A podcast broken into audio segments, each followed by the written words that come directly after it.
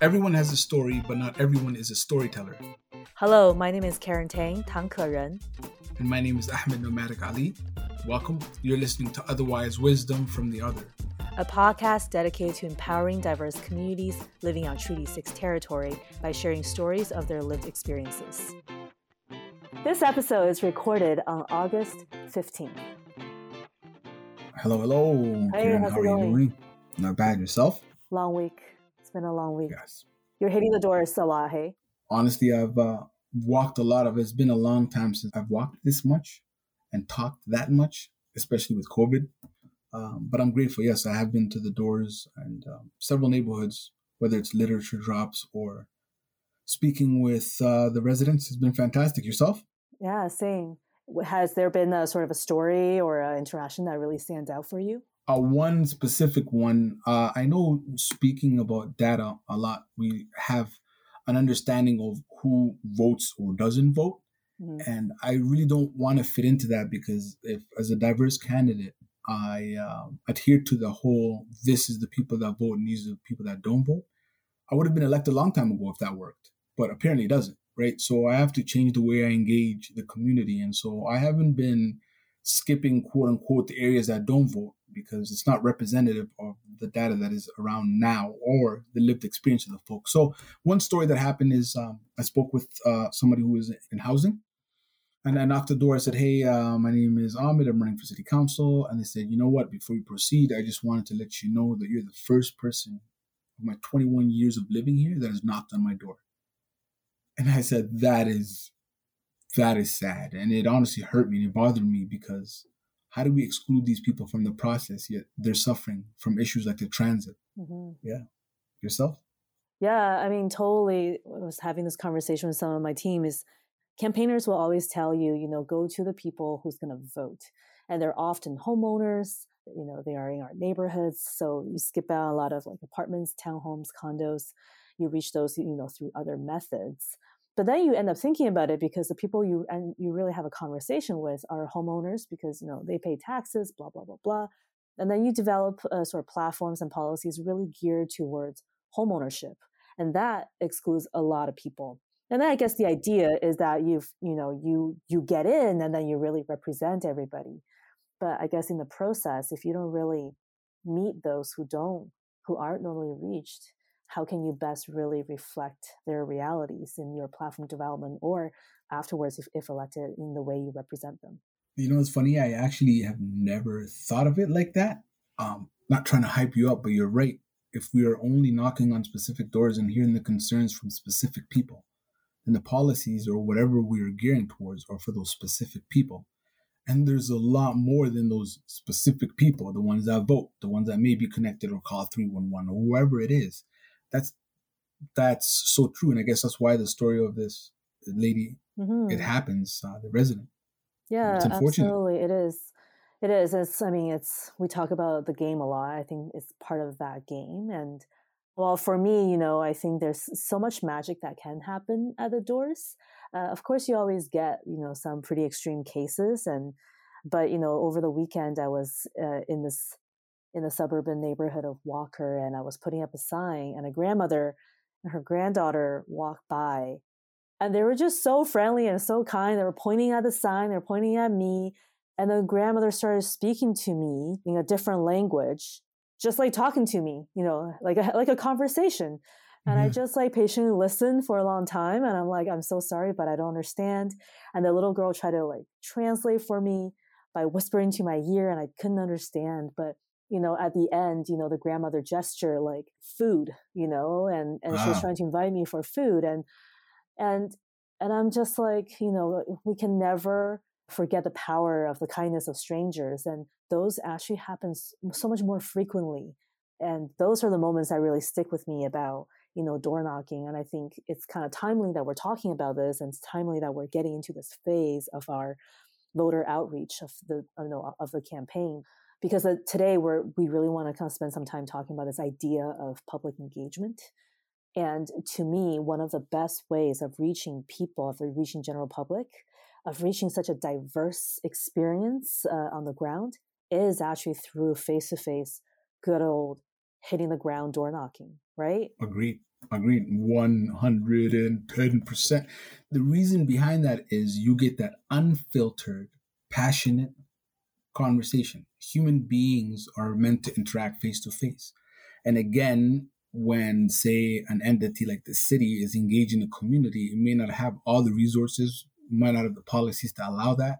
But as a candidate, when you can go door to door and speak to individuals, I don't understand why counselors uh, don't do that often mm-hmm. because that's the best way to hear it to go into different neighborhoods because they have the data necessary to recognize what challenges specific neighborhoods are facing. So to get in there and to actually hear from people would be beneficial because I'm hearing the bar, no offense to some of the counselors who are elected, the bar is so low with public engagement that people are excited that I'm knocking on their doors and listening. Mm-hmm. That's right. And I think some counselors, like Counselor Andrew Knack, has really kept up his uh, his approach with door knocking even during off season when it's a not you know non election period and I think that's pretty admirable because it's a lot of stamina but you get some of the best conversation and even if you don't reach everybody you reach like sort of a you know one neighborhood or something that is still a pretty randomized sample of uh, what people think and you know, I know lots of there's a lot of um, commentaries out there. I was like, oh, you know, city policies are informed by special interest groups or by like the minority who are really vocal. But oftentimes those issues, if you really go door to door, most people like might not feel one way or the other or feel very strongly about it and uh, and that I, I, actually find talking to people at the door really dispels this idea that there are i mean yes of course there are always special interest groups um, but really it's, it's oftentimes you'd be surprised it's not really a minority who supports cycling infrastructure or who supports transit but they they're not speaking out as much because maybe they're so busy with their lives and going to school and put food on the table and making sure people survive you know? That's right with council meetings what time are they tuesdays in the morning? During the week yeah. i think covid has made it way more accessible that now people can go online and participate in these council meetings yeah. right and have be part of the conversation. But beforehand if you worked a nine to five and you couldn't afford childcare or you couldn't afford to leave work that day because you needed to take care of rent or whatever the circumstances may be you're not coming. You might not even know. I, a prime example is when they were shutting a pool near Eastglen um, that is salt water i believe and it's unique in its own way I know my mom utilized that pool, and a lot of folks from the Somali Canadian Women and Children did, but they weren't there speaking on behalf of the community and the value of that pool. But there were other interest groups that were who were better off. And so you're right. Even though some of these people are utilizing it and they may benefit from it, they're not at the table saying, "Hey, we disagree or we agree with this." That's right. And I think when when you are at the door, you know, you often remove that that middle institution that's managing those relationships and connections. And you always have to remember that each person you talk to is a relationship built. Um, and you directly get to kind of manage that and, and, and build that relationship. And I think one thing I really appreciate and this is where you know you can tell how long i sometimes spend at the door more than more than you should but i find you know not too long ago i think i was speaking with this gentleman and i don't think we really agree with each other necessarily at the end of our conversation about all kinds of stuff but the whole interaction managed to depolarize, I think, what otherwise could have been a very kind of uh, tense interaction. But at the end, you know, and you know, we were able to make jokes, and he was just like, you know, I think, I think you sway my vote. You're like, you know, um, we may not have to agree, but like you listened and you seem like you genuinely care, and you know, I appreciate that. Inclusion yeah. they felt included. Yeah. They felt like they were part of the conversation, regardless of whether they agreed with you or agreed with each other. The fact that you included them in that conversation made them feel like they belonged. And so I think that's important as well, because I heard a lot of people talking about there are renovations or projects being done where they may have been consulted but not followed up with and they didn't know why it was happening or how come it's over budget or why is it delayed and they didn't have those resources they'd have to go find that themselves but when the consulting part of it happens, they look for them deliberately or um, i guess a random sample but to go to the doors and really ask i know it's tough for uh, like i'm i'm not an administrator and i'm not on like i don't work for the city nor am I a counselor and understand the challenges that may already exist to do some of these things. But yeah, I think speaking to people directly for a counselor specifically isn't hard. It is not hard. Andrew Knack, you're right, is is an anomaly. I'm sure there are other counselors who maybe do that, but he is the demonstration that exists. But you, as a counselor, it's not that hard. it's, it's kind of where you where you prioritize spending your time, right? And uh, yeah, I get it. It's like a busy schedule. It's a you know it's a busy job. Um, but I think you also mentioned a few things. There's some key words there that you know I when I was working at the city, you hear about it like all the time, like engagement and consultation. And, you know, we have a whole department for public engagement. And a lot of those folks actually go through uh, some pretty intensive training about what it means to do good public engagement. And I just feel like, uh, you know, as much as I appreciate all those opportunities, you know, for, for a period, I was on the guiding coalition of public engagement, which is a organization or like a, I guess, a task force almost uh, formed to continue on with the council initiative on public engagement. Because public engagement at one point is so bad, we have to have a dedicated initiative about it. Tons of resources and tons of energies went into it. And I think in, in the end, yes, it was a sound policy with a lot of input from the public. But, you know, I guess one, one of my biggest takeaway when I was part of the guiding coalition was that I think at the end of the day, we're still thinking about engagement in a very traditional box. And there's you know methods that really kind of go into it. But for people like you and me, that we we can you know navigate very fluidly among different communities and different spaces, and we have very wide network. It's just a very different way of thinking about engaging as a way of relationship building and not just about extracting information. You know. That's a very good point as well. I think you are right. A lot of times, uh, the engagement is more of a process of a system, right? Like, oh, first we got to engage and consult, then we can start building. So it's like a, um, almost like we got to do this first, then we can do what we got to do. And it's not necessarily like, hey, what does the community need? What are the challenges the community is having? Let's make a poll to see which one of these things the community would want most then let's get these things made. And so there's a process that's top down. And a lot of the times, community leagues are aware of what's going on in their community and they could really support in gathering consensus, right? So I think that's down upwards in terms of what does the city need.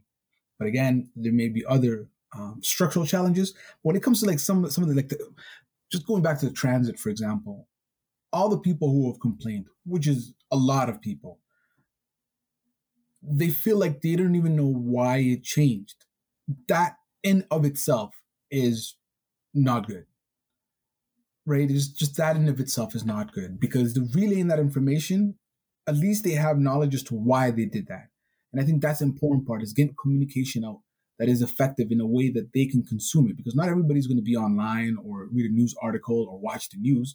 You got to go to doors maybe, but again, there are challenges to that. But I know um, God willingly, if and when I am elected, it's for me. It's I've already speak to people regularly, so going to the doors and uh, speaking to neighborhoods and finding out what their what their vibe is is something I'm genuinely looking forward to. Mm-hmm. You know, it's a it's a good point because I think through all this, it, it really makes you appreciate how important that counselor's office becomes uh, in this role of like engaging the public. You know, there's maybe the city as an institution can only do so many things that are quite limited. But as the counselor and as the office, beyond just responding to complaints, really, that I mean that's half of the job, right? Like responding to questions and complaints, but they are really the connection with you know the communities and the and the residents and anyway so the more i talk to people the more it just makes me really appreciate how important this role is and you know what we're trying to accomplish here you're you're you're right and again the counselor's responsibility is to take information, filter it in a way that's beneficial for administration and for administration to execute on these things. Right? If so, if a counselor isn't going to communities, because again, there's a difference between my door is open, come see me, whatever, and I'm connected to these communities because I go pray at their mosque mm-hmm. and I go celebrate their festivals and I'm engaged in volunteering with them. That's a different level of engagement. And that's why honestly experience and community work really matters if you already have this prior experience as a counselor, because then you can bring that right. experience and you're not trying to build that stuff up based on your career or your job. Because there are those two differences. I remember in the art, uh, at the Edmonton Arts Council, the challenge was how do we get more diverse folks to apply, right? We can't just expect them to come and know that it's there. It's about going to festivals that are already existing that they're doing where we don't know of. So it's us finding them and then informing them of what the Arts Council is. So it's like a the opposite. Instead of waiting for them to know we here, we exist, let them know we exist and we're there to serve. That's right. So you know, it's really about going to where people are are at, literally. And I think that's you know really it's not a it's not a radical idea, but I think it's often like surprising how little we do that. We how little we actually implement and execute. I mean, when I you know spent my two years at the city, I was project managing this initiative that's ultimately really about co-creating solutions and that i actually think is going above a step above and beyond just kind of like telling something someone something and asking for feedback but you're actually actively co-creating something with people who who you may not normally work with who you may not even agree with and i would love to see more of that kind of co-creation come to fruition at the city level and i and i think we can only really do that at very hyper local level and again i see sort of the council's office being such an important conduit. Um, and i've seen like you know i've heard various arguments about when that can happen and when co-creation doesn't work and i just i feel like there is a point where um, that i think it can't work under the right circumstances. And so that's something i'm really excited to to kind of bring some of my experience um, because I think co-creating solutions together is really about understanding people's experience first and then to say in that journey of you know accessing this service or that service or how they live their day to day where are the pain points that we can improve on that we can jig or we can you know do something about so that their journey that journey that pathway becomes much smoother. And we don't do that enough. You think about like we've talked about this before on previous episodes when it comes to transit or when it comes to small businesses. These are all experiences that we can collectively work on to smooth out. And it's not and the onus is not just on the city or on government or you know on community league or on some kind of institution. We all play a role and we all can shape those solutions. You know uh, the more we talk about this the more i think the whole community versus career politician talk. Because as a career politician, you know the policies that need to happen, right? Like, oh, these are the policies that we need. But are you part of the people experiencing either a the challenges or benefit of those policies? Let's use transit, for example. Say if you're a counselor and you've never or you don't ever take transit, and then you sign off on the transit thing, how do you know the challenges these folks are facing if you yourself aren't riding on the transit and gaining the experience that the constituents or the residents that you are responsible for representing are going through right? It's about being part of that as well. And so yeah a counselor can go into a community and uh, want to get elected build all these relationships. But in all honest opinion they're like fickle because they don't go deeper than i need to connect with you based on my job. Rather than i've worked with you. I've experienced these challenges with you. I've volunteered here before. And i remember the challenges that you used to have or i know the challenges you're going through because i'm there and not necessarily just because as a politician I'm there, but I'm there as part of your community. And I just so happen to be somebody who's elected to office. Yeah, I mean, that's this is where that lived experience really comes in. And you know, we can't have the lived experience of every single experience in the world, and that's not possible. But I think, you know, if you are someone who's already engaged, if you're that community person, you should be in touch with people all the time. You should be talking to people all the time and you have good advisors you have good folks you know on the ground who can tell you like it is who can tell you about that experience who can show you you know who can maybe you can walk together through those experiences so they can really get a taste like a taste for what it's like and make better policies and i think that's actually what i'm really excited to do you know and the, I've, I've worked so long with communities and oftentimes it's just like if only we're better heard, if we're only people can see how we work as an organization, as a community, or whatever, things could be so much better. And and you know, I just want to stop wishing for it. You know, I I really want to be there and do it. No, I agree with you. I think that's again those counselors in the area that I'm running have set the bar so low that I'm excited to engage with the public on ways that they probably have never. I think just doing slight things are going to be like, wow, well, you're here. Be like, well, I'm here, and you're going to hear a lot more of me, hopefully, and hopefully we can work toward together on creating um, whatever type of uh, communication is best for you. Yeah. Right. So I'm, I'm. That's what I'm excited about. Is honestly, dis- taking information, disseminating it, and put it into a way that the residents understand, and that I can take that information back in a way that administration understands, so that it could be effective in the way that we engage each other because obviously the way that it's been done hasn't been working. And to a certain degree, I guess to, to a certain point it works. Uh, the argument today, an individual, a resident, was really angry with me because we had to pay an Oilers tax. It took me a while to really decipher what he meant, which was essentially we paid a lot for uh, our contributing city money towards building the stadium for the Oilers which I said, okay, yeah, now we're talking the same language because I feel that money could have went to something else or yada yada. But just speaking to me the way he did, he's angry because nobody's speaking to him. And so as a candidate now, I have to bear that frustration.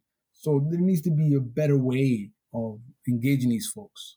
Yeah, I mean, I think what you're talking about really is around deep listening, and you know, it's really a, it's you're listening for values. You're you're listening to these like underlying assumptions sometimes, uh, to really dig for like what where can we actually find common ground i don't i wasn't there for your interaction but i also hear values of like equity and like you mm-hmm. know people care about fairness and don't we all care about those things and how do exactly. we like leverage that information rather than like well this is just a grumpy commercial you know i don't i don't, I don't know what the kind of person this person was but you can i think you if you look for values um, you can really find some common ground to kind of then make it then have a productive That's relevant to them as well. They feel like included, right? Somebody today randomly asked me, um, what do you think about the bike lanes? Yeah. I said, well, I'm in the north side, and the north side has a lot of serious issues right now, and the bike lanes aren't one of them. right? And so, as an individual, though, I believe in the fact that we should have infrastructure prepared for future generations, and we shouldn't wait for the need, and we should make sure that we are creating these systems just so that future generations can benefit from, and especially recreational activities, because that's good for our mental and physical health. But I understand your concern that we should focus on the core necessities because that's of right. COVID. But I do also want to notify you that it's important that these things lead to better engagement, better citizenship, better feeling about yourself. So, no, you may not be interested in bike lanes, but there's a value to these things. Yeah. Exactly. And I think remember where this person coming from. I think even the fact that they asked about that comes from a place of polarization. Like some of these exactly. issues have been so polarized. Um, and then I think we kind of forget, you know, like why are, why do we care so much? And I think it's about digging for that why is what's what gets me excited at the door every single time. But sorry to be a poet, but the bike conversation is getting too tired, you know? Yeah. that's, um, and but I think like all this conversation is also making me think because earlier I had mentioned, you know, you know, we talk about the games, you, you, you sometimes have to navigate big P and small p politics. As someone from an ethnocultural community, you know, I think that small p is everywhere. And I think what's interesting, just you know, speaking about engaging ethnocultural communities from a, from from the city's perspective, and I think there's lessons that can be learned that applies with different kinds of communities as well. You know, I think at the end of the day, we still see engagement as a checklist you know, have we engaged, you know, Somali community? Have we engaged the Chinese community? Have we engaged the disability community? Have we engaged LGBTQ2S community, et cetera, et cetera? And underlying that, there's this assumption of hierarchy, right? You always go to organizations and leadership of an organization. And when I say leadership, I'm talking about the CEO or the executive director or board chair or whatever but very few i think you know fo- few folks within the city actually have their tentacles like really connected and have relationship with those on the ground you know? Not to say that you know some eds and ceos they are very much in touch but like there's a lot of people within our organization but we tend to start at the top. That's yeah yeah it exists uh, everywhere and um, i think that's another thing as well when you're running as a candidate uh, they say go speak to this person or go speak to this person. That's right. And it, it's cool. I'll go speak with them, but they're not presidents. They're not city councilors. They're individuals in a community, and often those individuals may have a certain degree of influence or power, but the people who are really doing the work are the ones that those they serve. It's those communities that they serve are the ones that really have, and they can't tell those communities, "Hey, you go and vote for this," or "You go and do that." It's it's a it's a point of entrance, and that's what it should be taken at. But what how these people are engaged is they're the consensus rather than they're a point of entrance to all these other people within the communities inside their community if if that makes sense yeah and you know i think it's unfortunate because uh, you know when you work within an institution like the city of edmonton i think people you know the you know, staff member ends up spending so much time on research and preparing reports and I, and I wish there was more time spent on those relationships and really kind of get down, you know, get get down at the ground level truly.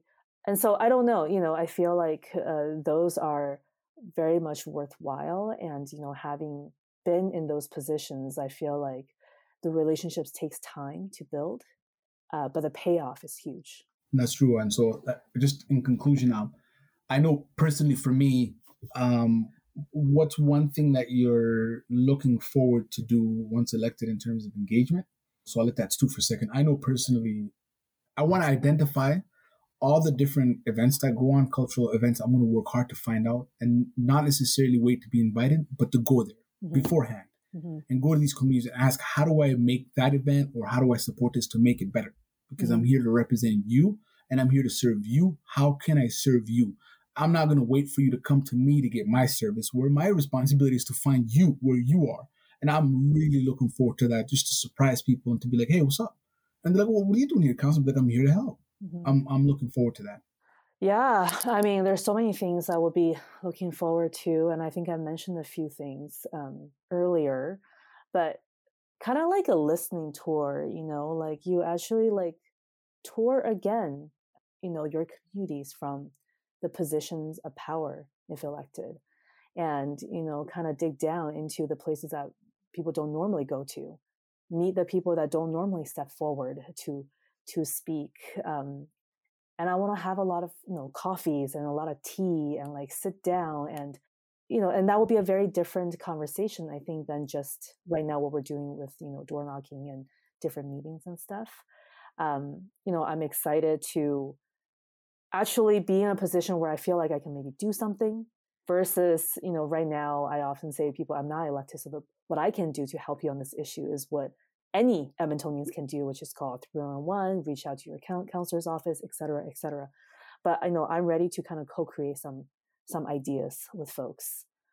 Likewise, likewise, and uh, honestly, I hope there's a city council that really permits that type of change because right now it's a perfect opportunity because COVID has made so much uncomfortable. Even uh, if I'm not mistaken, even um, going online as counselors and do their meetings online was not even in the privy or wasn't even in their thoughts. But COVID changed that drastically. And mm-hmm. so they had to be online. And that made it so much more accessible, right? Just those things. So it has to happen and come from a point of uncomfortability mm-hmm. to make that change. And it has to be radical, right? It has to be different. It can't be the same because the same has not been working. At least that's what the people at the doors have been mentioning. Mm-hmm. Well, it's always uh, it's always a pleasure to talk about these issues on the ground with you and uh, to kind of swap experiences at the doors and um, look forward to the next time we chat likewise likewise thank you very much have yourself a wonderful time thank you everybody for listening Thank you for listening. This episode was edited by Lisa Pruden with direct support and guidance by Omar Yakub. Music produced by Kaz Mega. Otherwise Podcast is an affiliate member of the Alberta Podcast Network, locally grown, community supported. Special thanks to Megan Robinson Anagor, Jenna Moji, and Morenike Olaosebikan, who are co founders and contributors to season one of The Otherwise Show, done with the support of the Ribbon Rouge Foundation. You can find past and current episodes at ribbonrouge.com slash otherwise dash show to follow our journey, you can check us out at Karen Tang, YEG, and A Nomadic on Twitter and Instagram.